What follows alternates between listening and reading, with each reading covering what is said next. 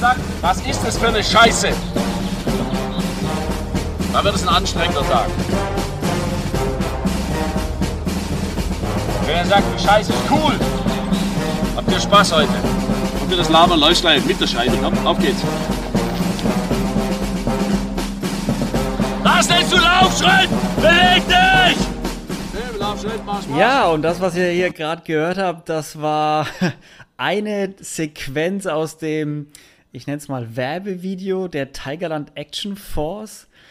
Und mit mir heute zu Gast im Podcast ist der Scotty. Hi Scotty. Hi Luca. Und äh, dich haben wir sogar auf dem Video jetzt gehört. Du warst der, der dem netten Mann, der, der etwas äh, rennen sollte, nochmal angenehm in den Hintern getreten hat. Sagen wir mal so. Ja, der, der, war nicht nett, der hat Druck und Drehzahl gebraucht. Also von daher war das schon so wichtig. ja, auf dem Video, auf dem Video hat man es gesehen, da, da war noch was möglich von der Geschwindigkeit her. Da war noch was absolut, möglich auf absolut. jeden Fall. Du bist, du bist äh, von der Teig, also das, was wir gesehen haben, war ein Clip aus dem, ja, ich habe es jetzt Werbe Werbevideo genannt, das passt, oder? Werbevideo? ja, sagen. das ist schon in Ordnung. Das ist eigentlich ein Trailer. Video äh, den wir halt ähm, einfach mal mitlaufen lassen, wo ich einen Kameramann dabei hatte, um einfach mal einzufangen, wie so ein Bootcamp bei uns aussieht. Hier. Genau, das ist die Tigerland Action Force. Korrekt, ja. Und du bist der Meister davon, der Chefe.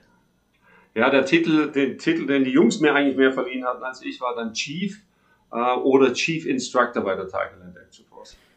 Chief Instructor bei der Tigerland Action Force. Dann erklär uns doch mal ganz kurz, was ist die Tigerland Action Force überhaupt? Ja, das Ganze ist ein bisschen schräg und äh, das gibt es in der Form, äh, in Europa wüsste ich gar nicht, dass es gibt und in den USA ist es auch nur in anderer Form möglich. Also ich selber arbeite als Business Coach und da ich aber auch eine Vergangenheit als äh, Reserveoffizier habe, war meine Idee, wie kann ich diese zwei Dinge, die mich in meinem Leben bewegt haben, auch so ein bisschen zusammenfließen lassen. Auf der einen Seite Menschen Impulse mitzugeben, vor allem dann im Bereich Leadership Training und Teambuilding Maßnahmen. Und ich wollte dann einfach das Ganze in ein Szenario setzen und das Szenario, das wir jetzt einfach nutzen, ist das Military Roleplay, Bootcamp und Paintball dann in dieser Kombination sodass es dann einfach möglich ist zu sagen, okay, wenn jemand sagt, er möchte sich persönlich weiterentwickeln, wenn eine Firma sagt, wir wollen ein Team zusammenbringen, wenn Führungskräfte einfach mal führen wollen, mal raus wollen, dann einfach zu sagen, das kann man natürlich einfach im Briefingraum machen, das kann man natürlich in Form eines Outdoor-Trainings machen und das ist jetzt natürlich eine extreme Form von Outdoor-Training, Menschen dann einfach zu nehmen und in ein militärisches Szenar zu setzen. So ein bisschen lebe ich da mit der Devise, dass ich sage, zeige mir, wer du, zeige mir, zeige mir, wie du spielst und ich zeige dir, wer du bist.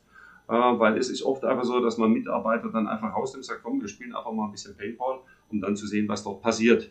Und man sieht ja. dort unheimlich viel an den Menschen, man kann dann unheimlich viel beobachten. Als Business Coach kann ich dann den Menschen einfach dann verschiedene Impulse geben.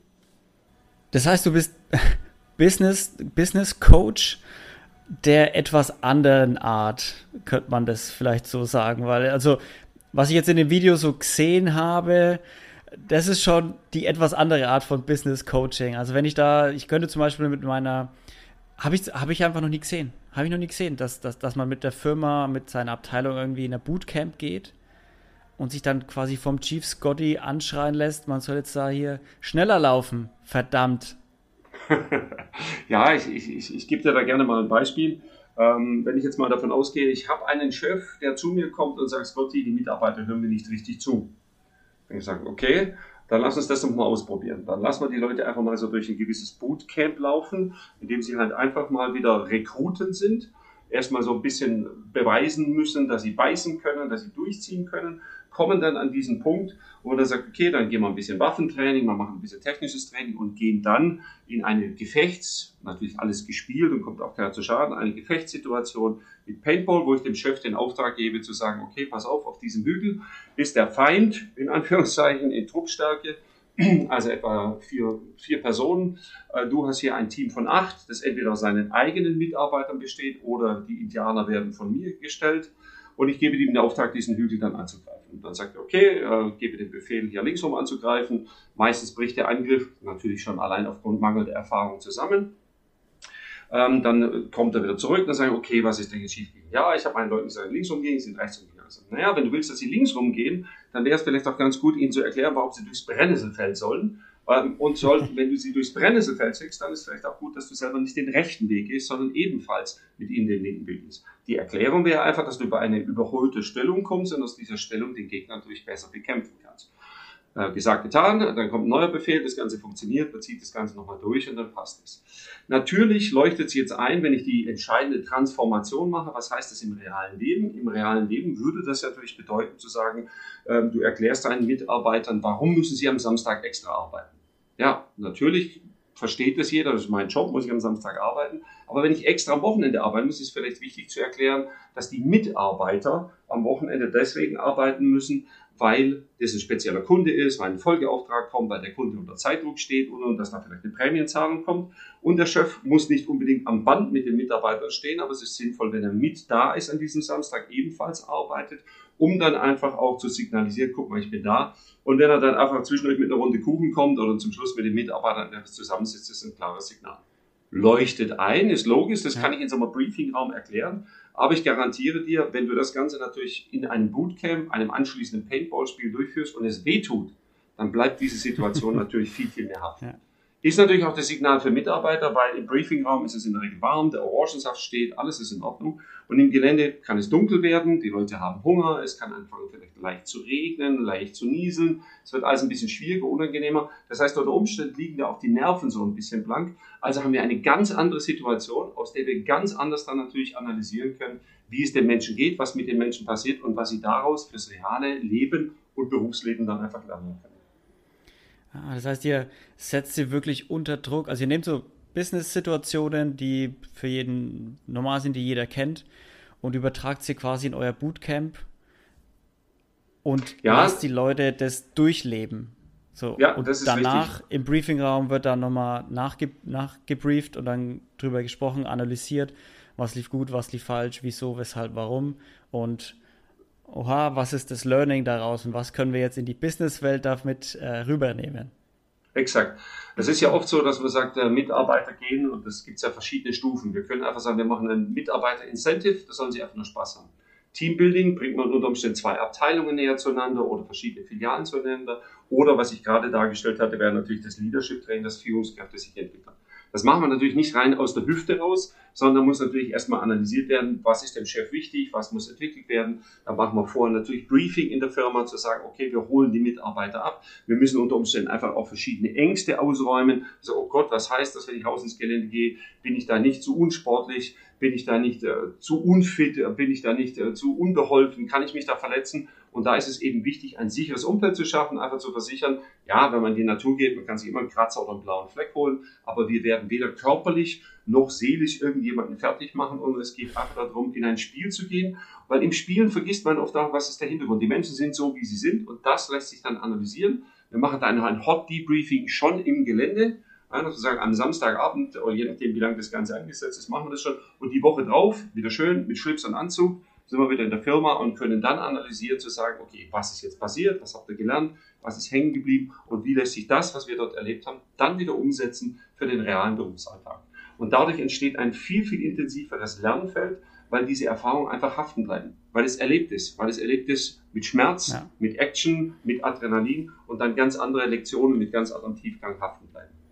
Ja, ich hatte mal, ich hatte mal einen Kollegen, der hat immer gemeint, die einzige Methode, durch die Menschen effektiv lernen, ist Lernen durch Schmerzen. ja, es ist, ich kriege da auch immer wieder so ein bisschen ein Image, dass ich die Leute da extrem hart anpacke und und und. Sage ich, naja, die softe Methode, dann müsste jemand anders buchen. Da ist oft auch ein bisschen Sorge da von den Firmen, wo ich dann immer sage, ja, wie ich vorher schon gesagt habe, ich habe dann Chefs gehabt, die sagen, ja, die Idee finde ich klasse, aber was ist mit Frauen? Ich sage, hör mal auf mit Frauen. Ich habe Aktionen gehabt, da sind 75 Prozent Frauenanteil gewesen und ich kann versichern, die Frauen sehen in der Regel gut aus. Viele Frauen mögen vielleicht körperlich nicht so stark sein im Sinne von Dinge tragen, aber die Belastbarkeit, die Zähigkeit ist von Frauen unter Umständen in ganz anderer Form einfach nochmal da. Ich kriege, bekomme auch zu hören, dass Menschen dann sagen, ja, aber was ist mit dem Alter, wenn da jemand 50 ist oder wir haben gesagt, jo, meine älteste Teilnehmerin, die war 70. Ja, und das war eine sehr, sehr spannende Geschichte. Es war ein offenes Bootcamp da war es so, dass die dass ich den Teilnehmern zugesichert hatte, ja, ihr kriegt euren Teilnehmerbeitrag zu, zurück, wenn ihr besteht und durchsteht.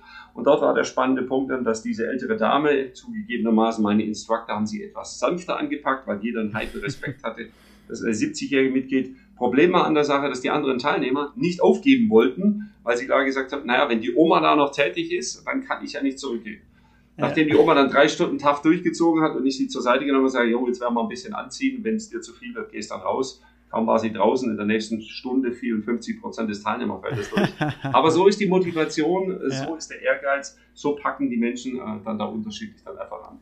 Ja. Aber ich möchte noch mal kurz auf den Punkt von dir vorher eingehen, Lernen durch Schmerz. Ja, das ist eine der Methoden. Die schönere Methode ist natürlich Lernen durch Lustgewinn. Es gibt natürlich zwei Motivationen, die der Mensch ja. grundsätzlich hat. Das eine ist natürlich Angst, Schmerz und und und. Aber der schönere ist natürlich dann, wenn ich sage, wenn ich etwas dabei gewinnen möchte, wenn dabei etwas herauskommen soll. Und das schaffen wir auch dadurch, dass wir oft Menschen haben, die sagen, sie möchten sich als Führungskraft weiterentwickeln.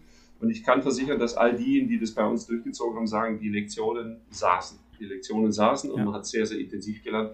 Und in der Regel machen die Menschen dann auch einen Entwicklungssprung dass sie als Führungskraft einfach nochmal ganz anders ansetzen, weil sie ja, was man eher selten bekommt, in eine Extremsituation führen.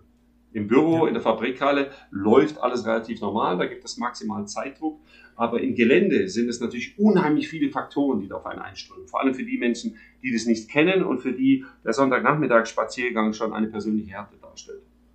Ja, ich kenne es, bei mir in der Firma gibt es natürlich auch immer diverse Mitarbeitertrainings und Abteilungsteam-Trainings und Führungskräfte-Trainings und da ist schon auch oft irgendein praktischer Anteil mit dabei, aber der ist halt immer sehr unter Beobachtung, sagen wir mal so. Du musst irgendwie auch vielleicht raus an die Natur und Aufgabe ist, eine Bombe zu entschärfen, du darfst nicht in ein Gebiet rein, musst dich von irgendwie einem Baum runterhangeln mit der Hilfe von einem Seil und Co. Ist halt, es ist, es ist was anderes, wenn da steht, du musst eine Bombe entschärfen und da stehen 20 Manschgaller im Anzug, so nach dem Motto. Und äh, der Trainer steht auch im Anzug da und sagt, naja, jetzt entschärf doch mal diese imaginäre Bombe, die ausschaut wie ein Eimer. Und äh, es ist halt, und der Unterschied zu deinem Training wäre wahrscheinlich, da steht halt eine Bombe, die auch ausschaut wie eine Bombe. Und jeder ist im Tarnanzug oder in Outdoor-Klamotten unterwegs und jeder ist dreckig und jeder ist schon ein bisschen durch und belastet und die Nerven liegen schon ein bisschen blank. Es regnet, es ist heiß, ich habe lange nichts gegessen. Ich jetzt entschärfe diese verdammte Bombe da endlich, stelle ich nicht so an. Und ich glaube, der, also der, Effekt, der Effekt ja. ist viel größer, weil du erst diesen Frust hast wahrscheinlich, wie du es gesagt hast. Du erstmal tust du oder erstmal versagst du wahrscheinlich, wie du schon gesagt hast. Die erste Aktion ist, wird meistens schon abgebrochen, bevor sie richtig anfängt. Und dann, wenn du den Erfolg hast, dann hast du ja den doppelten Lerneffekt. Einmal von diesen Misserfolgen und dann, ah, habe ich die Arbeit reingesteckt und dann hat es auch geklappt. Ich denke, ein wichtiger Punkt, und das versuchen ja alle, alle die Trainer, die in, in, ins Outdoor gehen, in ein Outdoor-Training durchführen, die Menschen aus der Komfortzone herauszuführen. Jetzt kann ich mir leisten, weil ich für mich einfach gesagt habe, ich möchte es einfach so durchziehen, dass wir führen die Menschen nicht sanft aus ihrer Komfortzone, wir rammen sie aus ihrer Komfortzone. und dadurch ist natürlich der Effekt wesentlich, wesentlich größer, weil das ist natürlich auch der Effekt und das muss jeder für sich selber abwägen und das ist natürlich immer die Entscheidung des Chefs und des Teams auch, ob die das Ganze so wollen. Ähm, natürlich hat das auch seine Berechtigung, was auch so ein Klassiker ist, dass ein Team zusammenkommt und dann heißt es, hier habt ihr fünf Kanister, sieben Bretter und drei Schnüre und jetzt bastelt mal über diesen kleinen Bach eine Brücke, so dass alle theoretisch trockenen Fußes darüber kommen. Ja, da lässt sich natürlich auch viel beobachten. Da gibt es die Führungskraft, da gibt es den Clown, da gibt es den Ingenieur, da gibt es den Stänkerer und und und die verschiedenen Rollen, auf die man natürlich dann auch eingeht. Hat seine Berechtigung, das ist sicherlich richtig. Ähm, nur die Frage ist, wie intensiv möchte ich das Ganze? Und das ist sicherlich auch richtig so, dass das, was wir machen, nicht für jedermann was ist. Das kann ich auch verstehen, ja. wenn Firmenchefs sagen, nein, ähm, ist mir zu hart. Oft ist es dann für mich so ein bisschen die Geschichte, wasch mich, aber mach mich nicht nass. Ich sage, ja, wenn ich einen massiven Effekt erzielen will, dann ist es ein massiver Effekt, den ich dort bekomme. Aber dazu muss ich dann eben den Menschen unter Umständen auch einen Ticken wehtun. Im Sinne von, dass es etwas unangenehm wird, dass die Komfortzone eben massiv verlassen wird. Dann ist der Lerneffekt natürlich viel, viel massiver. Ja, ja klar, auf jeden Fall. Da bin ich, kann ich absolut nachvollziehen. Wie ist es denn dazu gekommen, dass du gerade zu der Methode vom Business Coaching gekommen bist, Scotty? Ja, das äh, Spannende ist, also ich habe selber äh, drei Masterabschlüsse und habe auch äh, vielfach als Geschäftsführer gearbeitet und es hat mich immer schon beschäftigt, wie kann man Menschen viele Impulse geben. Und der zusätzliche Teil ist eben das, dass ich ähm, Reserveoffizier bei der Bundeswehr bin und dort ist es natürlich mhm. auch ein sehr, sehr intensives Lernfeld. Also ich habe mich selber damals freiwillig zur Kampftruppe gemeldet. Ich war bei den Fallschirmjägern und habe auch die Ausbildung vom Unteroffizier über den Offizier zum Stabsoffizier gemacht. Und äh, jeder, der die Armee kennt, äh, der selber in einer Armee gedient hat, weiß, dass dort immense, immense Erfahrungswerte sind, massive Eindrücke sind, gerade wenn man bei der Armee unterschreibt und dann mit 18 Jahren beginnt, ähm, wo, sage ich mal, noch viel formbar ist, wo viele Eindrücke kommen. Und ich habe eben für mich gesagt, die Lerneffekte, die ich bei der Armee hatte, die, all die Dinge, die ich quasi in Uniform erlebt habe, diese Impulse würde ich gerne weitergeben. Und meiner Einschätzung nach gibt es eben da draußen viele Menschen, die vielleicht auch gerne in Deutschland zur Bundeswehr, in Österreich zum Bundesheer, zur US Army oder wie auch immer gerne gegangen wären, aber vielfach dann nicht die Möglichkeit bestand, weil entweder war es nicht die Zeit dafür, sie hatten nicht das Umfeld, sie hatten die gesundheitlichen Voraussetzungen nicht oder wie auch immer. Und so habe ich die Möglichkeit, natürlich diese Menschen in eine Fantasiewelt mitzunehmen. Also die Tigerland Action Force ist ja ganz bewusst, oder wie wir auch abkürzen, tough, was natürlich auch ein Wortspiel ist, in Bezug nehmen auf das englische Wort tough für hart und zäh. Ich kann die Menschen in eine Fantasiewelt nehmen. Und ich habe äh, unter anderem einen, äh, einer meiner Instructor inzwischen auch, der als äh, Anwalt in München arbeitet, der mir auch gesagt hat, Scott, ich liebe es, jedes Mal, wenn ich zu dir rauskomme, ich brauche 30 Sekunden, dann bin ich in einer anderen Welt. Dann vergesse ich den Job, vergesse ich alle meine Probleme, ja. vergesse ich, darf ich gar nicht so laut sagen, ich hoffe, seine Frau hört es nicht, vergesse ich Frau und Kind, sondern ich bin einfach nur in meiner Rolle. Was natürlich körperlich sehr, sehr fordernd ist, aber mental natürlich eine sehr, sehr starke Erholung ist. Also siehst du, ich denke, du merkst auch schon die Art, wie ich darüber rede, das fasziniert mich einfach, weil wir die Menschen dort in eine Fantasiewelt nehmen können, in der sie ganz massive Erfahrungen machen können und sich dann weiterentwickeln können. Aber der Punkt war eben der, dass ich sage, selber meine Tätigkeit in der Armee. Das heißt, du bist, also wenn du Offizier oder Reserveoffizier jetzt bist, dann warst du ja schon sehr lange bei der Bundeswehr, oder? Weil bis man Offizier wird, das sind ja ein paar Schritte von der. Ja, es gibt, es gibt äh, mehrere Möglichkeiten, ähm, ohne dass ich jetzt zu sehr in die Details gehe, wie Armeen strukturiert sind, aber in der Regel besteht meistens so, ich komme noch aus Gener einer Generation, die der Wehrpflicht unterlag. Also wir hatten nur die mhm. Wahl, entweder du gehst, äh, gehst, du musstest sowieso hin, dann hattest du nur die Wahl zu sagen, du verweigerst. Das ist ja auch die Möglichkeit, die die deutsche Demokratie dir einfach auch bietet, oder eben die Möglichkeit zu sagen, du unterschreibst. Und für mich war damals der Punkt, mein Großvater war Gebirgsjäger, also Kampftruppe im Gebirge. Mhm. Äh, mein Vater war Panzergrenadier, das ist die ebenfalls die Kampftruppe, die mit dem Panzer, ich als jetzt sehr, sehr einfach, all diejenigen, die länger bei der Armee waren, mögen es mir nachsehen. Ich versuche das alles mit einfachen Worten zu erklären, dass der Laie es auch versteht. Also diejenigen, die mit dem Panzer ins Gefecht fahren, dann absitzen, dann den Kampf zu Fuß führen. Also kam für mich nur noch in die Frage, ich muss das natürlich als guter Sohn und Enkel dann toppen. Also habe ich mich damals zu den Fallschirmjägern gemeldet. Das heißt, äh, dummerweise aus einem intakten Flugzeug springen, um dann das Gefecht durchzuführen. Ist Fallschirmjäger jetzt nochmal so eine Nummer größer? Nochmal eine Schippe drauf, um es mal vorsichtig okay. zu sagen. Ja. Alle okay. anderen werden mir jetzt widersprechen, die werden sagen, nein, nein, nein, aber ja, so, so, sind wir Fallschirmjäger, wir sind die Meinung, wir sind der Meinung, wir sind die Elite und das hat uns auch noch keiner wirklich widersprochen. Aber okay. ein anderes Thema. Das kommt bei der Armee natürlich dazu, dieser Waffenstolz. Ich hatte damals einige Klassenkameraden und Freunde, ähm, die vor mir zur Bundeswehr gingen, die mir dann eben auch die Geschichten erzählt haben, das, was man oft auch in der Bevölkerung kennt, ja, viel Langeweile, äh, viel, viel Unsinn oder wie auch immer. Und dann habe ich für mich eben entschieden, nun, wenn ich dann schon dorthin gehe und die Thematik Führung hat mich mein Leben lang schon interessiert, dann möchte ich wenigstens auch eine Führungsrolle, wenigstens in den unteren Bereichen bekommen.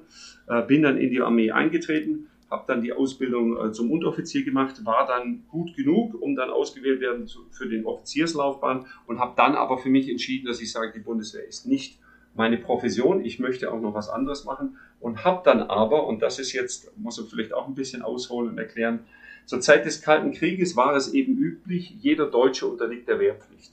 Die Wehrpflicht ist in Deutschland, was viele falsch verstehen, nicht abgeschafft, sondern die Wehrpflicht ist ausgesetzt. Das heißt, sie kann jederzeit politisch äh, motiviert wieder beschlossen werden, dass die Wehrpflicht besteht. Dadurch, dass die Bundeswehr aber, wenn ich jetzt überlege, in den 80ern hatten wir knapp eine halbe Million Soldaten, ist jetzt runter auf etwa 180, 190.000. Da ist nicht mehr der große Bedarf. Die Wehrpflicht wurde abgeschafft nach Glasnost und Perestroika. Aber all diejenigen, die schon bei der Bundeswehr waren und es möchten. Jetzt ist eine Freiwilligkeit. Zur Zeit des Kalten Krieges war es eine Pflicht, besteht die Möglichkeit, sogenannte Mobilmachungsbeordert zu sein. Das heißt, ich unterliege der Wehrüberwachung, also jeder Deutsche unterliegt der Wehrüberwachung äh, ab 18 bis eben zum jeweiligen Rentenalter in der Dienstgradgruppe. Aber mhm. ich hatte eben die Möglichkeit zu sagen, ich melde mich freiwillig und habe es dann über die Jahrzehnte weg dann eben auch geschafft, dass ich immer wieder zwischen dem Studium oder wenn mal irgendwo zwischen zwei Jobs, Wochenenden, irgendwie Urlaub genommen, um dann eben die dementsprechenden Lehrgänge zu machen, sich dann auch weiterzubilden. Und zum Verständnis, weil du das gesagt hast, also wenn ich es jetzt einfach sage und ich nehme mal ein Beispiel aus dem Handwerk vielleicht, um das zu erklären, wenn ich sage, es gibt bei der Armee eben die Mannschaftssoldaten, die Unteroffiziere und die Offiziere, plus dann noch die Stabsoffiziere drüber und dann kommt schon die Generalität. Das ließe sich vielleicht so ein bisschen vergleichen wenn ich jetzt von der, ähm, ich komme aus der Baubranche, wenn ich denen sage, okay, der Maurer, der Hilfsarbeiter, das ist so der Indianer, der Mannschaftssoldat, der Capo auf der Baustelle, der eben schon eine gewisse Ausbildung hat, der ein Handwerksmeister ist, der ist derjenige, der die Gruppe leitet, ähm, der ist so diese Sandwich-Funktion als Führungskraft und darüber käme jetzt der Ingenieur, äh, wenn man es mal so nehmen würde, und so ist mhm. ein bisschen auch die Staffelung ich sage, derjenige, der echt mit der Hand anpackt, dieses Zwischenlevel, das dann führt und aber auch noch mit der Hand anpackt und dann diese Ebene, die nur führt und gestaltet. Und darüber wäre jetzt dann ja, der Firmeninhaber, der Leiter eines Ingenieursbüros, ja. also dass dann der Stabsoffizier ist, der dann eben stabstechnisch leitet. Das heißt, das sind dann äh, nicht nur taktische Gedanken, das sind dann auch strategische Gedanken dergleichen mehr. Wie viele Menschen oder wie viele Soldaten dürftest du quasi führen als Offizier, wenn, sie dich jetzt, wenn du jetzt wieder reingehen würdest in die Bundeswehr? Also auch da zur Staffelung. Ich habe begonnen als sogenannter stellvertretender Gruppenführer, weil ich ja damals schon Zeitsoldat vorgesehen war. Das heißt, ich habe acht Soldaten geführt. Der nächste Schritt ist dann der sogenannte Zugführer. Das sind 30, die ich durchlaufen habe. Dann käme, gibt verschiedene Stabsverwendungen, auch äh, unterstützende Tätigkeiten. Aber dann habe ich geführt als Kompaniechef. Das sind immer etwa 100. Nächster Schritt ist der Bataillonskommandeur mit 500. Jetzt im Moment bin ich auf einer Stabsstelle. Ich bin der sogenannte Chef des Stabes. Das heißt, ich leite jetzt die verschiedenen Stabsabteilungen. Ähm, aber letztes Level, das ich geführt habe, äh, sind 500 bis 600 Mann. Der nächste Schritt ist, also ich vom, bin vom Dienstgrad her selber Oberst. Für alle, die aus dem Beamtensektor kommen, das ist ein A15, wobei ich als Reservist nicht die Besoldung eines A15s bekomme. Das ist nur angeglichen für uns Reservisten. Der nächste Schritt ist der General. Das heißt, ich arbeite in meiner Brigade dem General zu und führe seine einzelnen Stabsabteilungen. Die Stabsabteilungen sind so, wie man es aus dem Zivilen auch kennt. Es gibt eben den, ähm, den sogenannten Einserbereich, das ist Personal, Human Resources, würde man sagen. Bereich 2 militärische Sicherheit und Feind. Der Bereich 3 ist die Planung. Der Bereich 4 die Logistik. 5 ist die langfristige Planung. 6 ja. ist äh, EDV, um es einfach mit einfachen ja. Worten dann einfach ja. zu sagen. Und diese, diese Ressortleiter, die ja jetzt jeweils de dementsprechend ihr Personal versichern, die werden durch mich geführt, sodass der General, wenn er eine Idee hat, einen Plan hat, einen Befehl hat, muss der in die einzelnen Abteilungen umgesetzt werden. Die müssen zuarbeiten, die berichten mir und ich berichte dann dem Brigadekommandeur. Oh wow, das heißt, wenn, jetzt mal im Gesetz im Fall, wir wollen das natürlich alle nicht hoffen, wenn jetzt wieder Kriegszustand wäre, dann könntest du mit 500 bis 600 Mann da losziehen. Theoretisch in, oder die, die Theoretisch in, so. in, dem Bereich, in dem Bereich wäre ich drin. Ich wäre auch der Dritte in der Führungshierarchie. Es, kommt, es gibt den General, es gibt den Stellvertreter, der als Brigadekommandeur eingesetzt ist. Der hat einen Stellvertreter und der nächste höhere Dienstgrad ist der Chef des Stabes.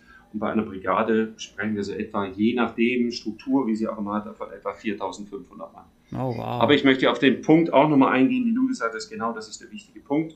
Ein Stück weg gibt es eben diesen Spruch auch bei der Armee, es, wir haben die Armee, die Bundeswehr eben auch ein Stück dazu, dass wir sie hoffentlich auch nicht brauchen. Zumindest ja. was den Bereich Landesverteidigung angeht. Aber wir müssen da eben auch darauf vorbereitet sein, weil die Bundeswehr ist ja wie viele andere Armeen inzwischen auch eher eine Einsatzarmee.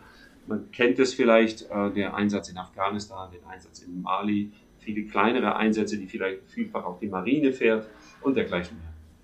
Ja, ja, oder jetzt zum Beispiel Corona wird doch hier auch mit der Bundeswehr helfen, noch bei den Impfungen und Testzentren und sowas. Oder wenn mal wieder irgendwo Überflutungen sind, dann ist doch auch immer die Bundeswehr mit am Start. Ja, man darf nicht eines nicht vergessen, und das ist jetzt, äh, da greife ich auch die Worte äh, des Inspekteurs auf, ähm, also des höchsten Generals der Bundeswehr, Generalinspekteur, der auch klar signalisiert hat, ja, wir dürfen nicht vergessen, Die Grundaufgabe der Bundeswehr ist die Landes- und Bündnisverteidigung. Landesverteidigung heißt wirklich die äußeren Grenzen Deutschlands, aber auch des Bündnisses, in dem wir integriert sind, der NATO, dort sicherzustellen, dass die Verteidigung dort stattfindet. Nichtsdestotrotz gibt es immer schon die Möglichkeit, die Bundeswehr im Inlandeinsatz zu nutzen. Aufgrund der deutschen Geschichte ist es natürlich sehr unschön, äh, wird das nicht gern gesehen, ja. wenn die Bundeswehr im inneren Bereich macht. Ähm, wir haben ein schönes Beispiel im Moment gerade in den Nachrichten Myanmar äh, in dem die Armee nicht den Job macht, den sie mhm. eigentlich machen sollte, ja. ähm, um solche Dinge auch zu verhindern. Und da sehe ich in Deutschland auch überhaupt keine Gefahr, Gottes Willen, weil äh, ich die, die Soldaten, die ich kenne, wir sind alle fest in der freiheitlich-demokratischen Grundordnung verankert. Dort ist es einfach so, dass eben beschlossen werden kann, dass die Bundeswehr im Inlandseinsatz eingesetzt wird. Es sind solche Sachen wie der klassische Fall Oderflut oder dergleichen. Den Vorteil, den man dort eben hat, ist, dass man eben mal schnell 100 Mann, 500 Mann korrigieren, Mann und Frau, äh, dann auch tatsächlich an, an so einen Einsatzort senden kann. Auch jetzt im Zuge der Amtshilfe ist natürlich eine wunderbare Geschichte, dass wir Männer und Frauen haben, die natürlich dort auch zur Verfügung stehen und dort unterstützen können. Nur wir dürfen nicht ganz vergessen, das ist nur ein temporärer Auftrag, denn das Inland wird in der Regel beschützt und bewacht durch die Polizei und alles, was äh, Hilfeleistungen angeht, haben wir eben ein sehr gutes Gesundheitswesen plus die verschiedenen Hilfsorgane, die wir haben, noch mit äh, verschiedenen Hilfs- und Rettungsorganisationen, unter anderem auch das THW, die Feuerwehr. THW, ja. Ja, das heißt, wenn ich es aber richtig verstanden habe, Scotty, dann du warst jetzt nicht durchgehend immer bei der Bundeswehr, sondern du hast es vorhin schon irgendwie angedeutet mit Zeitsoldat und du hast ja auch irgendwo drei Master zwischendrin gemacht. Also das, das macht man ja nicht einfach so nebenher. Also wie, ja, wie passt das, das übereinander? Also, ja, man muss in der Regel davon ausgehen, die meisten sind ja mit 18 entscheidest du dich, was du werden willst, machst dann ein Studium äh, und danach gehst du in den Job, den du dann einfach machst. Ähm, bei Soldaten die, gibt es die Möglichkeit, äh, jeder ähm, Deutsche, der eben durch das, ich nenne es jetzt einfach mal Auswahlverfahren geht, der sich beim Karrierecenter meldet, hatte die Möglichkeit, bei der Bundeswehr zu unterschreiben von ja, ich sage es vereinfacht, von, im Prinzip von ein paar Monaten bis zu Jahren und kann dann später auch, das kennt man bei den Beamten zum Teil, dann auch Berufssoldat werden. Und dann ist das Soldatensein seine Profession und es zieht sich sein ganzes Leben durch. Und da nochmal zur Erklärung, ich musste meiner Wehrpflicht nachkommen, habe mich damals dann entschieden, ich unterschreibe, habe dann meine Zeit abgeleistet und habe dann aber als Reservist das wieder getan. Das heißt, ich bin zum Beispiel jetzt im Zivilistenstatus. Das heißt, ich bin jetzt mhm. ganz normaler Zivilist, aber es gibt eben eine militärische Akte von mir. Und wenn wir das Beispiel nehmen, im Jahr 2020 hatte ich die Gelegenheit, eben in meiner Brigade zu unterstützen und habe dann dort einen temporären Vertrag quasi unterschrieben für zehn Monate. Und für diese zehn Monate unterlag ich ganz normal dem Soldatengesetz, hatte alle Rechte und Pflichten, die ich als Soldat hatte, war damit von meiner Profession her dort Soldat habe das dann aber wieder beendet und bin jetzt wieder Zivilist. Und diese Möglichkeit besteht eben für den sogenannten Reservist, für die Reserve, dass die Reserve entweder bei Bedarf durch die Bundeswehr kommt, dass die Bundeswehr sagt, so, wir bräuchten mal. Ich weiß, dass das jetzt in vielfach im Zuge der Amtshilfe auch läuft, dass viele sich eben gemeldet haben, aber da muss man natürlich dann auch die Möglichkeit haben, dass der Arbeitgeber einen in dieser Zeit auch freigibt, äh, was natürlich ja, jetzt auch in Zeiten von Corona auch seine eigene Herausforderung dann natürlich wieder ist. Das muss man auch sehen, wie das dann passt. Aber es gibt theoretisch für den Reservisten diesen Wechsel zu sagen zwischen Militärzeit und Zivilzeit wieder. Und dadurch war es mir eben möglich, diese Wechsel zum Beispiel während dem Studium war es dann auch so, dass ich in den Semesterferien dann einfach wieder unterschreiben konnte, habe dann die Uniform wieder angezogen und habe die Armee unterstützt. Das hatte ich vorher noch vergessen. Also entweder kann die Armee sagen, wir können ähm, sagen, wir bräuchten dich, Scotty, und dann kann ich sagen, ja, in dem, in dem Zeitraum habe ich Zeit, kann ich machen, mhm. oder auch Lehrgänge und dergleichen durchführen. Oder ich hebe die Hand und sage, ich hätte da mal drei Monate Luft, könnt ihr mich brauchen? Und dann wird geprüft, ob man mich zu dieser Zeit einsetzen kann, weil eben, und das ist der, eigentlich der gute und der Regelfall, die aktiven Soldaten, wenn sie im Auslandseinsatz sind, wenn sie auf Lehrgang sind, wenn sie Urlaub haben, wenn sie krank sind, ist es natürlich ideal, wenn ich einen Reservisten habe, der auf diese Tätigkeit eingelernt ist der den Verband auch kennt oder den Großverband kennt und dann dort einsteigen kann und für diesen Zeitraum temporär dann einfach unterstützt. Aber es ist eine zeitlich begrenzte Dauer, die man dann dort hat. Das heißt, man, das heißt, du hast dann immer wieder quasi so Bundeswehr-Auszeiten genommen, so im Anführungs ja. Anführungsstrichen. Wie, wie, ich schon gesagt habe, im Studium, im Studium, dass ich sagen kann, genau. in Semesterferien, nach dem Studium, mit dem ich ganz bewusst eben meine Bewerbungen so geschrieben habe, dass ich sage, ich habe nochmal drei Monate Luft, weil es mir natürlich auch Spaß macht, weil es mir natürlich auch äh, Erfüllung gegeben hat, zu sagen, diese Tätigkeiten dann durchzuführen, sodass die Möglichkeit besteht. Zum anderen ist es auch durchaus so, dass wenn ihr sagt, wenn sich jemand beruflich neu orientiert, dass sie sagen, okay, ich beende meine Tätigkeiten zum und möchte die neue Tätigkeit ja. eben aufnehmen am, dann kann ich diese Zwischenzeit natürlich äh, mir schön machen, indem ich sage, auf der einen Seite, ich genieße ein bisschen Urlaub und auf der anderen Seite sagen, ich komme aus meiner Sicht, das ist meine persönliche Einstellung, meiner staatsbürgerlichen Pflicht auch ein Stück Weg nach und sage dann, ich tue für Deutschland etwas, unterschreibe wieder und unterstütze dann in Uniform. Warst du denn während der ganzen Zeit bei der Bundeswehr auch mal im Kampfeinsatz irgendwo? Oder war es sehr ruhig? Ähm, ich war selber mit der Bundeswehr nicht im Auslandseinsatz. Äh, das ist in der Regel für Reservisten auch nicht unbedingt vorgesehen. Das hat einfach so ein Stück Weg eine, ich nenne es jetzt mal versorgungstechnischen Hintergrund. Denn wenn ein Reservist äh, in den Auslandseinsatz geht und sich dann verletzt, oder was wir ja auch leider immer mehr haben, posttraumatisches Stresssyndrom, dann ist mhm. die Problematik, wenn er aus der Bundeswehr ausscheidet und dann ein halbes Jahr später die Symptome auftreten, dann ist das alles knirscht und ist immer ein bisschen schwierig. Da hat man jetzt inzwischen ja. auch viele Möglichkeiten gefunden, dort zu versorgen. Ist generell nicht vorgesehen und ich hatte ja vorher gesagt, wenn ein aktiver Soldat im Auslandseinsatz ist, dann kann ein Reservist die Stelle im Inland wieder füllen. Das habe ich in der Regel gemacht. Ich war in einer, wie nenne ich das jetzt, einsatzähnlichen Situation und sieh mir es bitte nach, dass ich da nicht viel darüber sprechen kann. Ich kann ein bisschen darüber erzählen. Ich hatte die Gelegenheit, ähm, nach Afghanistan zu gehen. Der Hintergrund war einfach der, äh, ich wollte, nachdem ich jahrelang als Geschäftsführer vor allem im Krisenmanagement tätig war, das sehr, sehr viel Kraft gekostet hat, bin ich mit mir in Klausur gegangen und sagte, Gott, was willst du denn machen? Und habe gesagt, was ich eigentlich machen möchte, und da fließen diese Dinge zusammen, die ich vorher schon dargestellt habe. Ich habe einen sehr, sehr starken Jugendarbeitshintergrund. Ich habe in der Pfadfinderbewegung war ich sehr, sehr aktiv. Und da auch Leiter in den verschiedenen Altersstufen bis hin zum Stammesführer. Habe äh, dann eben diese positiven Erfahrungen in der Armee gehabt. Habe eben dann äh, diese Geschichte, die Erfahrung als ähm, Geschäftsführer im Krisenmanagement, habe gesagt, okay, du kann ich das alles zusammenfließen lassen. Habe immer schon so ein bisschen nebenher so ein bisschen Paintball-Events gemacht im Nebengewerbe, habe gesagt, ich möchte damit eine Firma machen. Diese Idee der Tiger Net Action Force. Gut, wenn du eine Firma gründest, musst du die immer irgendwie finanzieren. Gab drei Möglichkeiten. Die erste Möglichkeit war, einen Kredit aufzunehmen. Und da habe ich gesagt, naja, wenn das jetzt schief geht und mein Business nicht funktioniert, dann habe ich die Herausforderung, dass ich den Rest meines Lebens vielleicht diesen Kredit abzahle. Mhm. Die zweite Möglichkeit wäre ein Banküberfall gewesen, da war ich aber letztendlich dazu zu gut erzogen. Das heißt, das zu feige, sag's doch, wie es ist. Zu feige. Ja, ich bin dann weicher. Ich bin dann weicher. Und dann war die Möglichkeit zu sagen, okay, wie kann ich gutes Geld legal verdienen mit einem gewissen Risiko? Und ich mhm. hatte damals äh, die Gelegenheit, über einen äh, Bundeswehrkameraden äh, kennenzulernen, die Möglichkeit als sogenannter Contractor. Contract ist ja einfach nur der Vertrag aber der Contractor ist quasi der Vertragsnehmer, dem die Möglichkeit aufgestellt wird, aufgrund seiner beruflichen Ausbildung, die er hat, schrägstrich militärischen Ausbildung, dann mit der US Army, im Auftrag der US Army, äh, dann ins Ausland zu gehen. Für die, ach, nicht, gar nicht für die Bundeswehr, sondern für. Es war dann nicht für die Bundeswehr, da war ich als Zivilist. Ich hatte aber natürlich den Vorteil, dass die Ausbildung, die ich bei der Bundeswehr genossen hatte, natürlich für den Arbeitgeber US Army hochinteressant war, die er da gerne ja. auch genutzt hat. Ähm, habe dann unterschrieben und war dann vier Jahre in Afghanistan, ähm, davon die letzten zweieinhalb Jahre auch am Stück in Afghanistan äh, und habe damit eben die Möglichkeit gehabt, äh, Geld zu verdienen. Und ja, ich drücke es mal so aus, äh, in der Nacht, in der die Kameraden Osama Bin Laden geschnappt haben, war ich mit meinen Männern auch draußen, aber da reden wir nicht drüber.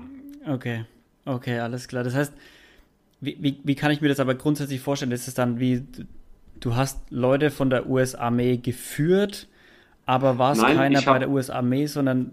Oder? Ja, ich, ich hatte quasi einen Anstellungsvertrag, nenne ich es mal, bei der US Army, wenn ich vereinfacht einfach sage. Okay. Ich sage, es gibt natürlich, und Contractor kann natürlich vieles sein, muss man natürlich fairerweise auch dazu sagen. Also Contractor kann sein, ähm, dass ein Mensch angeworben wird. Äh, meistens machen das oft die, die, die Locals, also die, die Menschen im Lande. Das heißt, bei uns war es durchaus üblich, dass es Afghanen gab, die eben Reinigungstätigkeiten durchgeführt haben. Es gab Menschen, die aus Osteuropa oder woher auch immer angeworben waren, die die Küche ge gemacht haben. Es gab verschiedene Tätigkeiten, die mechanischer, handwerklicher, bautechnischer Natur waren. Und äh, andere Dinge dann eben auch. An, Aber das sind dann Dinge. Tätigkeiten, es gibt Dinge, die das Militär tut, es gibt Dinge, die Zivilisten tun und es gibt ja. da so einen Bereich dazwischen, äh, in dem man dann auch verschiedene Dinge tun kann. Okay. Ist, es gibt es nicht in gerade in, in Afghanistan diesen, diese Beraterfirma, wie heißen die? Blackwater, BlackRock? Kann ich nicht, will ich auch nicht drüber reden.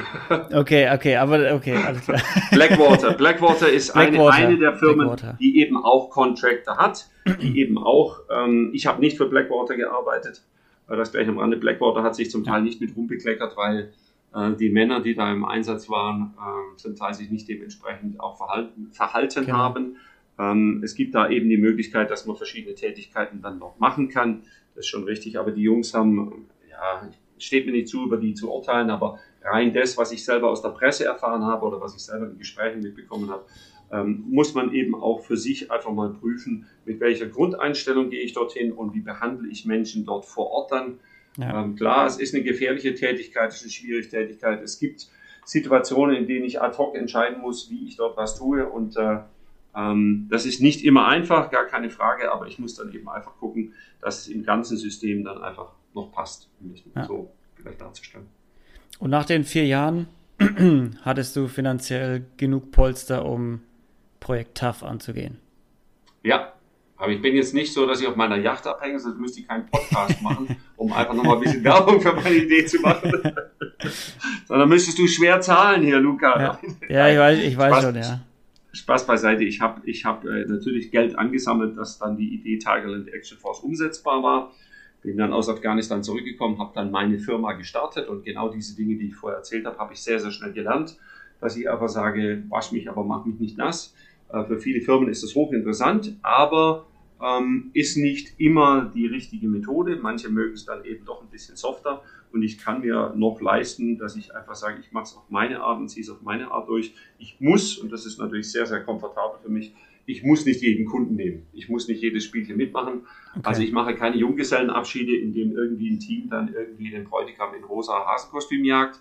Mag zwar witzig sein, aber zu den Preisen mache ich schon gleich gar nicht, sondern meine Idee an der Sache ist, wir haben jetzt auch schon wieder für dieses Jahr mehrfach gebucht bekommen, eben Junggesellenabschiede, aber da möchte die Clique eben einen anderen, einprägsamen Junggesellenabschied machen. Der ist nicht auf diesem extreme Niveau wie Führungskräftetraining, aber die Jungs werden auch bei uns im Bootcamp gehen. Wenn die wollen, können sie noch Paintball dazu buchen und dann ja. versuche ich mit meinem Team, und mein Team besteht aus aktiven Soldaten, Reservisten, Veteranen, Polizisten und interessierten Zivilisten. Wir versuchen denen ein Erlebnis zu geben, das so nah wie möglich an der militärischen Realität dann einfach auch dran ist. Mit dem, wie hat es mal ein Teilnehmer bei mir gesagt, dass Gott die schafft, uns ein Szenario wie im Krieg darzustellen, ohne die tatsächliche Gefährdung, die bestimmt. Ja.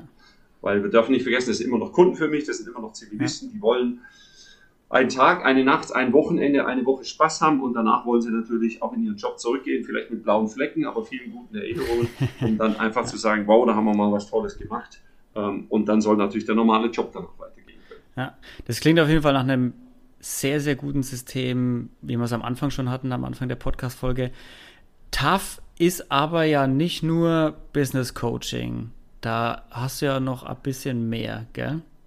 Ja, also die, das wurde eigentlich an mich herangetragen. Ähm, natürlich aus vielen Gesprächen, die ich national und international mit Militärs natürlich dann auch habe, hat sich ergeben, dass äh, man muss die Situation einfach nehmen, wie sie sich heutzutage für die Armee darstellt. Wir hatten es vorher schon gesagt, der Bereich Wehrpflicht ist weggefallen. Wehrpflicht war eben die Möglichkeit, recht kostengünstig viele junge Männer in der Armee zu haben.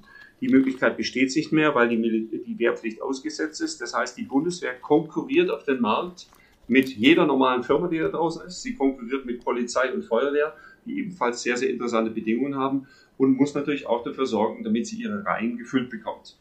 Mhm. So, und da ergibt sich natürlich dann auch und äh, die, die Idee zu sagen, ja, da fehlt unter Umständen dann auch mal so ein bisschen Personal. Und die Idee, mit der ich dann konfrontiert wurde, war zu sagen, Scotty, sag mal, wenn du da schon Truppe hast, und ihr habt Geländefahrzeuge, ihr habt Waffen, ihr habt Uniformen, ihr habt Abzeichen drauf, ihr habt eine eigene militärähnliche Struktur, die ebenfalls nach dem Prinzip Befehl und Gehorsam funktioniert. Ähm, Wäre es da nicht eine Möglichkeit, dass ihr uns Feinkommando stellen könnt? Das muss ich mal fest erklären. Feinkommando heißt, man muss sich das etwa so vorstellen, wenn äh, die Feuerwehr übt, dann muss sie ja auch so heiß wie möglich üben. Das heißt, man kann ein bisschen theoretisch Wasser löschen, aber es gibt ja bei der Feuerwehr auch diese, jetzt weiß ich den Fachausdruck nicht genau, aber ich nenne es jetzt einfach mal Feuerhaus oder Brandhaus, genau. in dem genau. es ein Gebäude gibt, in dem künstlich Feuer erzeugt wird, sodass der Feuerwehrmann, die Feuerwehrfrau damit konfrontiert wird, wie gehe ich mit diesem Feuer um, was hat das für einen Impact auf meinen Körper, wie überwinde ich meine Ängste und und und. Da kämpft die Feuerwehr gegen das Feuer, wie der Name eben so schön sagt. Ein, real, ein, ein echtes Feuer, nicht nur ein echtes Feuer. Feuer. Genau. Genau, nicht nur so, wir nehmen mal an, hier links ist ein Feuer, wie würdest du dich verhalten? Genau. Und genau das Gleiche muss die Bundeswehr natürlich auch machen. Also die Bundeswehr, jede Form von Armee muss das natürlich machen, dass sie sagen kann, okay, wenn wir uns vorbereiten auf einen Auslandseinsatz, was kann dort alles passieren? Aufgrund der Erfahrungen, die diejenigen, die schon im Land waren oder die vergangene Gefechte und Kriege gezeigt haben, was kann dort in diesem Land passieren? Und das muss irgendjemand spielen. So, wenn wir jetzt einfach der Einfachheit haben, mal sagen, eine Kompanie von 100 Soldaten, egal welcher Nation, verlegt in einen Auslandseinsatz, egal welches Land, äh, egal ob das die Arktis, die Wüste, der Dschungel, äh, bewaldetes Gelände, gebirgiges Gelände oder wie auch immer ist, dann muss ich einfach sagen, okay, die sollten wenn möglich in einer Art dieses Geländes üben und sie sollten einen Gegner haben, der sich dementsprechend auch verhält. Jetzt, wenn diese 100 Soldaten dann da üben, ist halt die Frage, wer spielt jetzt den Gegner, weil die wollen ja auch nicht nur irgendwo rumrennen und so tun, als ob da ein Gegner ist, sondern da sollte ein Gegner sich auch bewegen, sollte dementsprechend handeln, so wie man das eben ähm, davon ausgeht oder mutmaßt. So nah an der Realität wie möglich halt einfach, oder? Genau, man muss sich, also wenn ich es jetzt ganz salopp sage, ähm, was wäre ein Computerspiel wert, äh, ein Ego-Shooter, wenn da nur irgendwelche Kreise wären und man müsste möglichst genau in der Mitte rennen, sondern da ist ja. ein Gegner, der sich dort auch bewegt. So, wenn die 100 Mann jetzt sagen, ja, ja, wir nehmen dann mal 20, 30 von uns, die den Gegner spielen, da sieht man schon die Problematik, dann üben diese 70 oder 80 allein die 2030 haben eher den in Anführungszeichen vielleicht langweiligeren Job. Das ist ja nicht ganz so prickelnd für die. Abgesehen davon viel schlimmer ist, dass die 100 nicht zusammen üben, sondern nur die ja. 70, 80 und die 20 müssen dann später ausgewechselt werden. Also da kinderst du schon ein bisschen. Die andere Thematik ist natürlich die, dass ich sage, was tragen die für Uniformen? Ja, die haben eben die Uniform ihrer Nation, müssten sich dann irgendeine Art andere Uniform besorgen, äh, um das einigermaßen realistisch darzustellen. Welche Waffen haben sie? Nun eben die Waffen, die ihre Nation eben hat. Welche Fahrzeuge? Ebenfalls das, was eben äh, dann da ist. Das heißt, Oft ist es so, dass die Feindkommandos nur dadurch dargestellt werden, dass es eine rote Armbinde gibt, dass auch die mhm. Fahrzeuge ebenfalls mit einer roten Markierung versehen sind, um zu signalisieren, okay, das ist der Gegner. Ist nicht unbedingt ganz realistisch. Die andere Möglichkeit, die es natürlich dann auch gibt, zu sagen, ja, wo kriegen wir denn Personal ist, man kann in der Nachbarkompanie fragen oder im Nachbarstandort. Nur Offline. dort ist genau dieselbe Problematik. Hat der Kompaniechef dort drüben seine 100 Mann überhaupt komplett? Ähm, ja. ist der bereit dann auch 20, 30 herzugeben, weil er hat natürlich auch die Herausforderung, also naja, die 20, 30 Mann, die fehlen mir eine Woche oder gar 14 Tage. Wenn die abends Überstunden machen, wenn die die Nacht über noch ins Gefecht mhm. gehen, wenn die am Wochenende gehen, dann sammeln die bergeweise Überstunden. Die Überstunden müssen abgegolten werden und dann ist es unter Umständen so, dass die nicht nur eine, zwei, sondern unter Umständen drei Wochen fehlen, kein Chef begeistert. Ja. Und da war eben die Idee zu sagen, dann nehmen wir doch die Tiger Land Action Force, die haben doch schon Uniformen und die sehen anders aus wie jede andere europäische Armee dieser Welt. Die haben andere Abzeichen drauf, anders als jede andere europäische Armee. Äh, die haben andere Fahrzeuge, die auch schon mal anders aussehen und die haben ganz andere Waffensysteme. Also sehen wir schon mal anders aus und wir können natürlich nach einem Drehbuch des Projektoffiziers agieren. Wenn der will, dass wir eine Militia, einen revolutionären Haufen, Aufständische, Freischärler, wie auch immer man die nennen mag, wir können jedes Rollenspiel dort einfach überleben und können dann als Rollenspieler die Rolle des Feindes übernehmen. Das ist eine sehr, sehr spannende Geschichte und ich hoffe, wir sind sehr, sehr nah dran. Wir werden voraussichtlich dieses Jahr den ersten Auftrag durchführen. Wir wurden jetzt etwas verzögert durch Corona. Nichtsdestotrotz, ähm, wir sind nah dran. Wir haben das Material, wir haben das Personal, die Fahrzeuge, die Waffen. Jetzt brauchen wir nur noch diesen Auftrag und können es dann durchführen. Das heißt, ihr seid, es ist tough, ist ja nicht nur dann Business Coaching für dich und deine, deine Mitstreiter, sondern da ist ja viel mehr dahinter. Da sind ja viel mehr Personen auch mit involviert schon. Also das ist ja wirklich, wenn ihr ich meine, die, die, die, Armeen, die euch dann buchen würden, äh, wenn es dann dazu kommt zum ersten Mal, die suchen ja dann nicht nur fünf Leute, sondern die suchen ja, wie du sagst, 30 Leute, vielleicht auch mal 50 oder 60 Leute. Und die suchen sie auch nicht nur in Deutschland, jetzt irgendwo äh, auf irgendeiner Wiese in Deutschland, wo du schnell hingefahren bist für eine Woche, sondern im Ausland wahrscheinlich. Und ihr habt ja, also ihr seid ja dann schon so gut aufgestellt, dass ihr sagt, wir haben erstens genug Leute, wir unterscheiden uns von allem, wir unterscheiden uns von allem was es da außen an, an Militär gibt, von unserer Uniform, von unseren Fahrzeugen. Wir haben Fahrzeuge, wir haben Waffensysteme, können wir alles mitbringen. Ähm, Und dadurch macht ihr euch halt interessant dafür. So habe ich das jetzt verstanden. Absolut, ja. Also zunächst mal möchte ich auf die Anzahl ausgehen, das ist genau richtig. Natürlich kann der Kunde uns buchen und sagt, Gott, wir hätten gerne eine Gruppe, egal ob man das Squad Section oder wie auch immer nennt.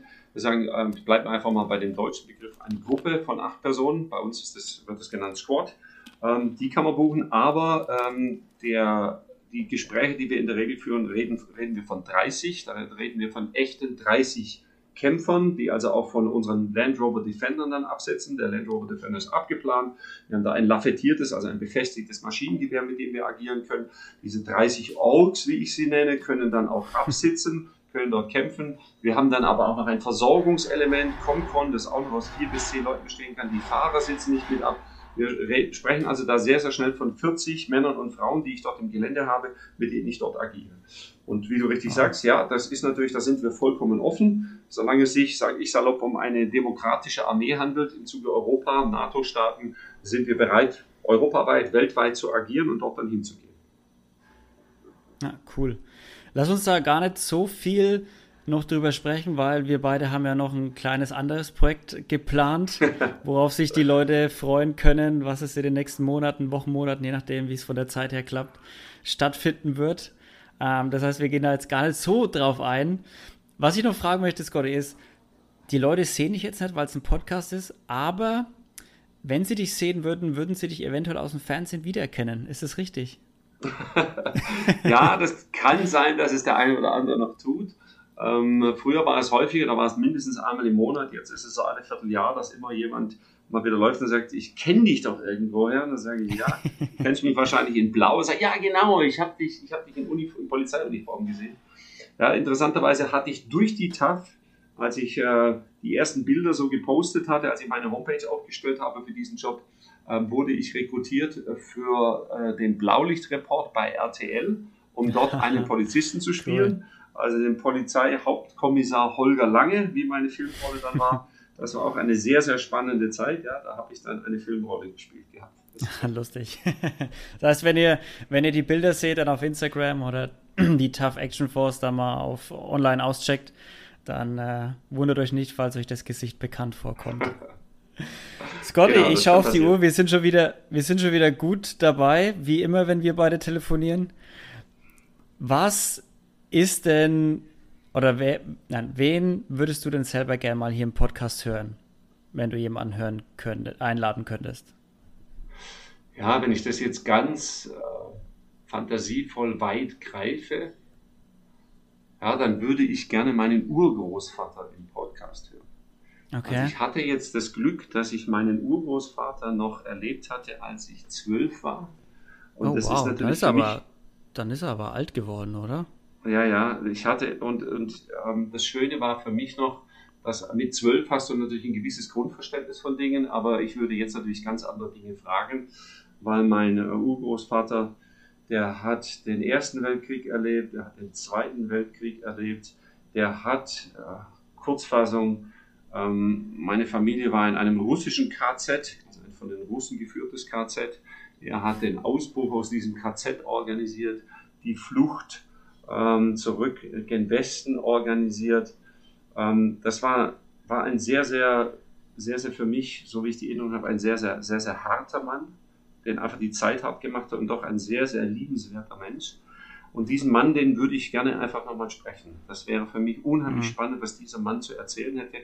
Natürlich eine ganz andere Generation, ganz andere Dinge erlebt, aber ich glaube, ähm, dass das etwas ist, was wir alle viel zu wenig machen. Einfach bei der älteren Generation einfach mal sich die Zeit nehmen, nicht immer ganz einfach, ich weiß, da kommen viele Geschichten und so weiter, aber einfach mal zuhören, einfach mal zuhören, was diese Menschen erlebt haben.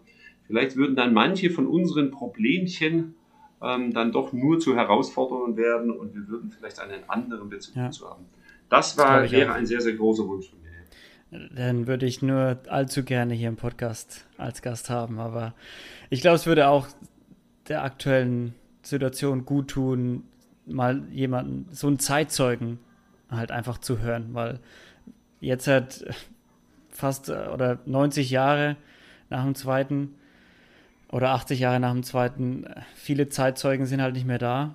Und was wir, wir sehen es halt in Deutschland mit dem Rechtsruck ein bisschen, in der Politik, überall ich glaube, es würde schon gut tun, noch mehr Zeitzeugen zu haben, damit es nicht in Vergessenheit gerät, was damals passiert ist und wie es vor allem dazu gekommen ist. Ähm, von daher, ja, das wäre wär wahrscheinlich gut für viele Leute, so jemanden mal zu hören. Scotty, was denn dein aktueller Lieblingssong oder was dein Songtipp? Ja, also ich bin äh, ein äh, sehr, sehr positiver Mensch. Ähm, Teil meines Positivdenkens ist immer vom Schlimmsten ausgehen, nichtsdestotrotz positiv. Und auch das Motto, das ich kreiert habe für die Tigerland Action Force, ist auch Suck it up and keep going. Also für all diejenigen, deren Chinesisch nicht so gut ist, egal was das Leben oder wer auch immer für Mist auf dich hört, schluck es einfach, schieb es zur Seite und mach einfach weiter. Und ein Song, der mir da äh, sehr, sehr von der Dynamik gefällt, der mir aber auch inhaltlich sehr, sehr gut gefällt.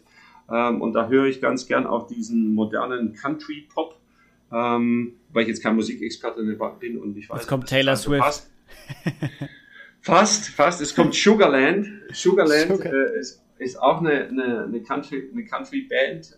Ähm, und die haben einen Song, der mir sehr, sehr gut gefällt. Der Song heißt It Happens.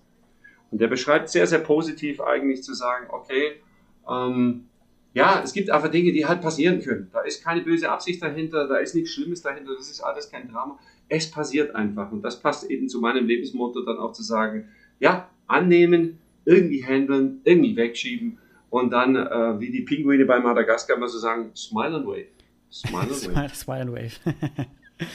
Scotty, vielen, vielen Dank, dass du da warst und dass du dir die Zeit genommen hast, um den Spaß hier mitzumachen. Das ist super interessant, was du alles erlebt hast. Und äh, wie gesagt, die Leute können gespannt sein, was da noch äh, von uns beiden kommt die nächsten Wochen und Monate.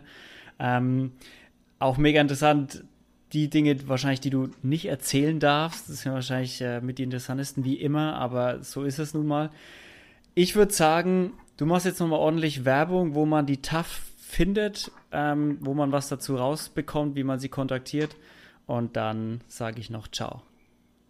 Ja, als erstes, äh, Luca, lass mich noch Danke sagen. Danke, dass ich die Möglichkeit hatte. Ähm, ich, mir hat das unheimlich Spaß gemacht, auch unsere ganze vorbereitenden Gespräche. Ist ja schön, dass wir auf derselben Linie liegen und deswegen möchte ich insofern schon mal Werbung machen. Auch der Luca kann sich nicht ganz dem Charme der Tigerland Action Force entziehen. Aber da gehen wir ja nochmal drauf ein. Ihr könnt ja. also auch gespannt sein. Auch der Luca wird in eine etwas aktivere Rolle gehen. Aber nochmal danke dafür. Danke, dass ich diese Möglichkeit hatte. Hat unheimlich, unheimlich Spaß gemacht. Ja, für euch alle, wenn ihr euch dafür interessiert, entweder einfach bei uns mal mitzumachen, den Spaß zu haben oder für eure Familie, den Freundeskreis, den Verein, die Firma oder wer auch immer uns zu buchen für ein Bootcamp oder Paintball, dann findet ihr uns immer unter dem Namen Tigerland Action Force, sowohl unsere Homepage als auch auf Facebook haben wir zwei Seiten. Wer sich vor dem Polizeikommissar Holger Lange interessiert, auch der ist auf Facebook mit ein paar Bildchen. Ansonsten haben wir natürlich äh, Instagram, wir haben YouTube-Videos und seit neuestem bin ich jetzt auch als Chief Scotty, äh, Chief, wie sich das englische Wort äh, Häuptling schreibt, Chief Scotty auch auf Twitch.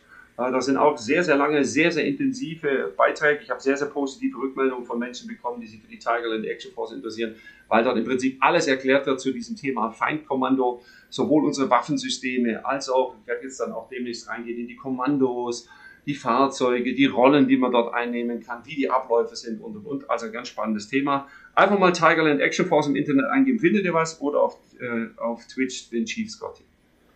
Jawohl, Leute, ihr habt es gehört. Checkt's aus, wo auch immer Tigerland Action Force zu finden ist. Und wenn ihr Probleme habt, es zu finden, dann natürlich äh, ist auf Instagram markiert bei meiner Folge. Und da könnt ihr ihn ganz einfach drüber finden oder schreibt mir eine Nachricht. Ansonsten, das war's für diese Woche. Scotty, nochmal vielen, vielen Dank, dass du da warst. Und Leute, bleibt gesund, bleibt sauber und wir hören uns nächste Woche. Bis dahin. Luca, tschö. beweg dich, Luca. Das nennst du laufen. das nennst du laufen. ja, beweg dich hier. Schleiche dich. Macht's gut, Leute. Ciao.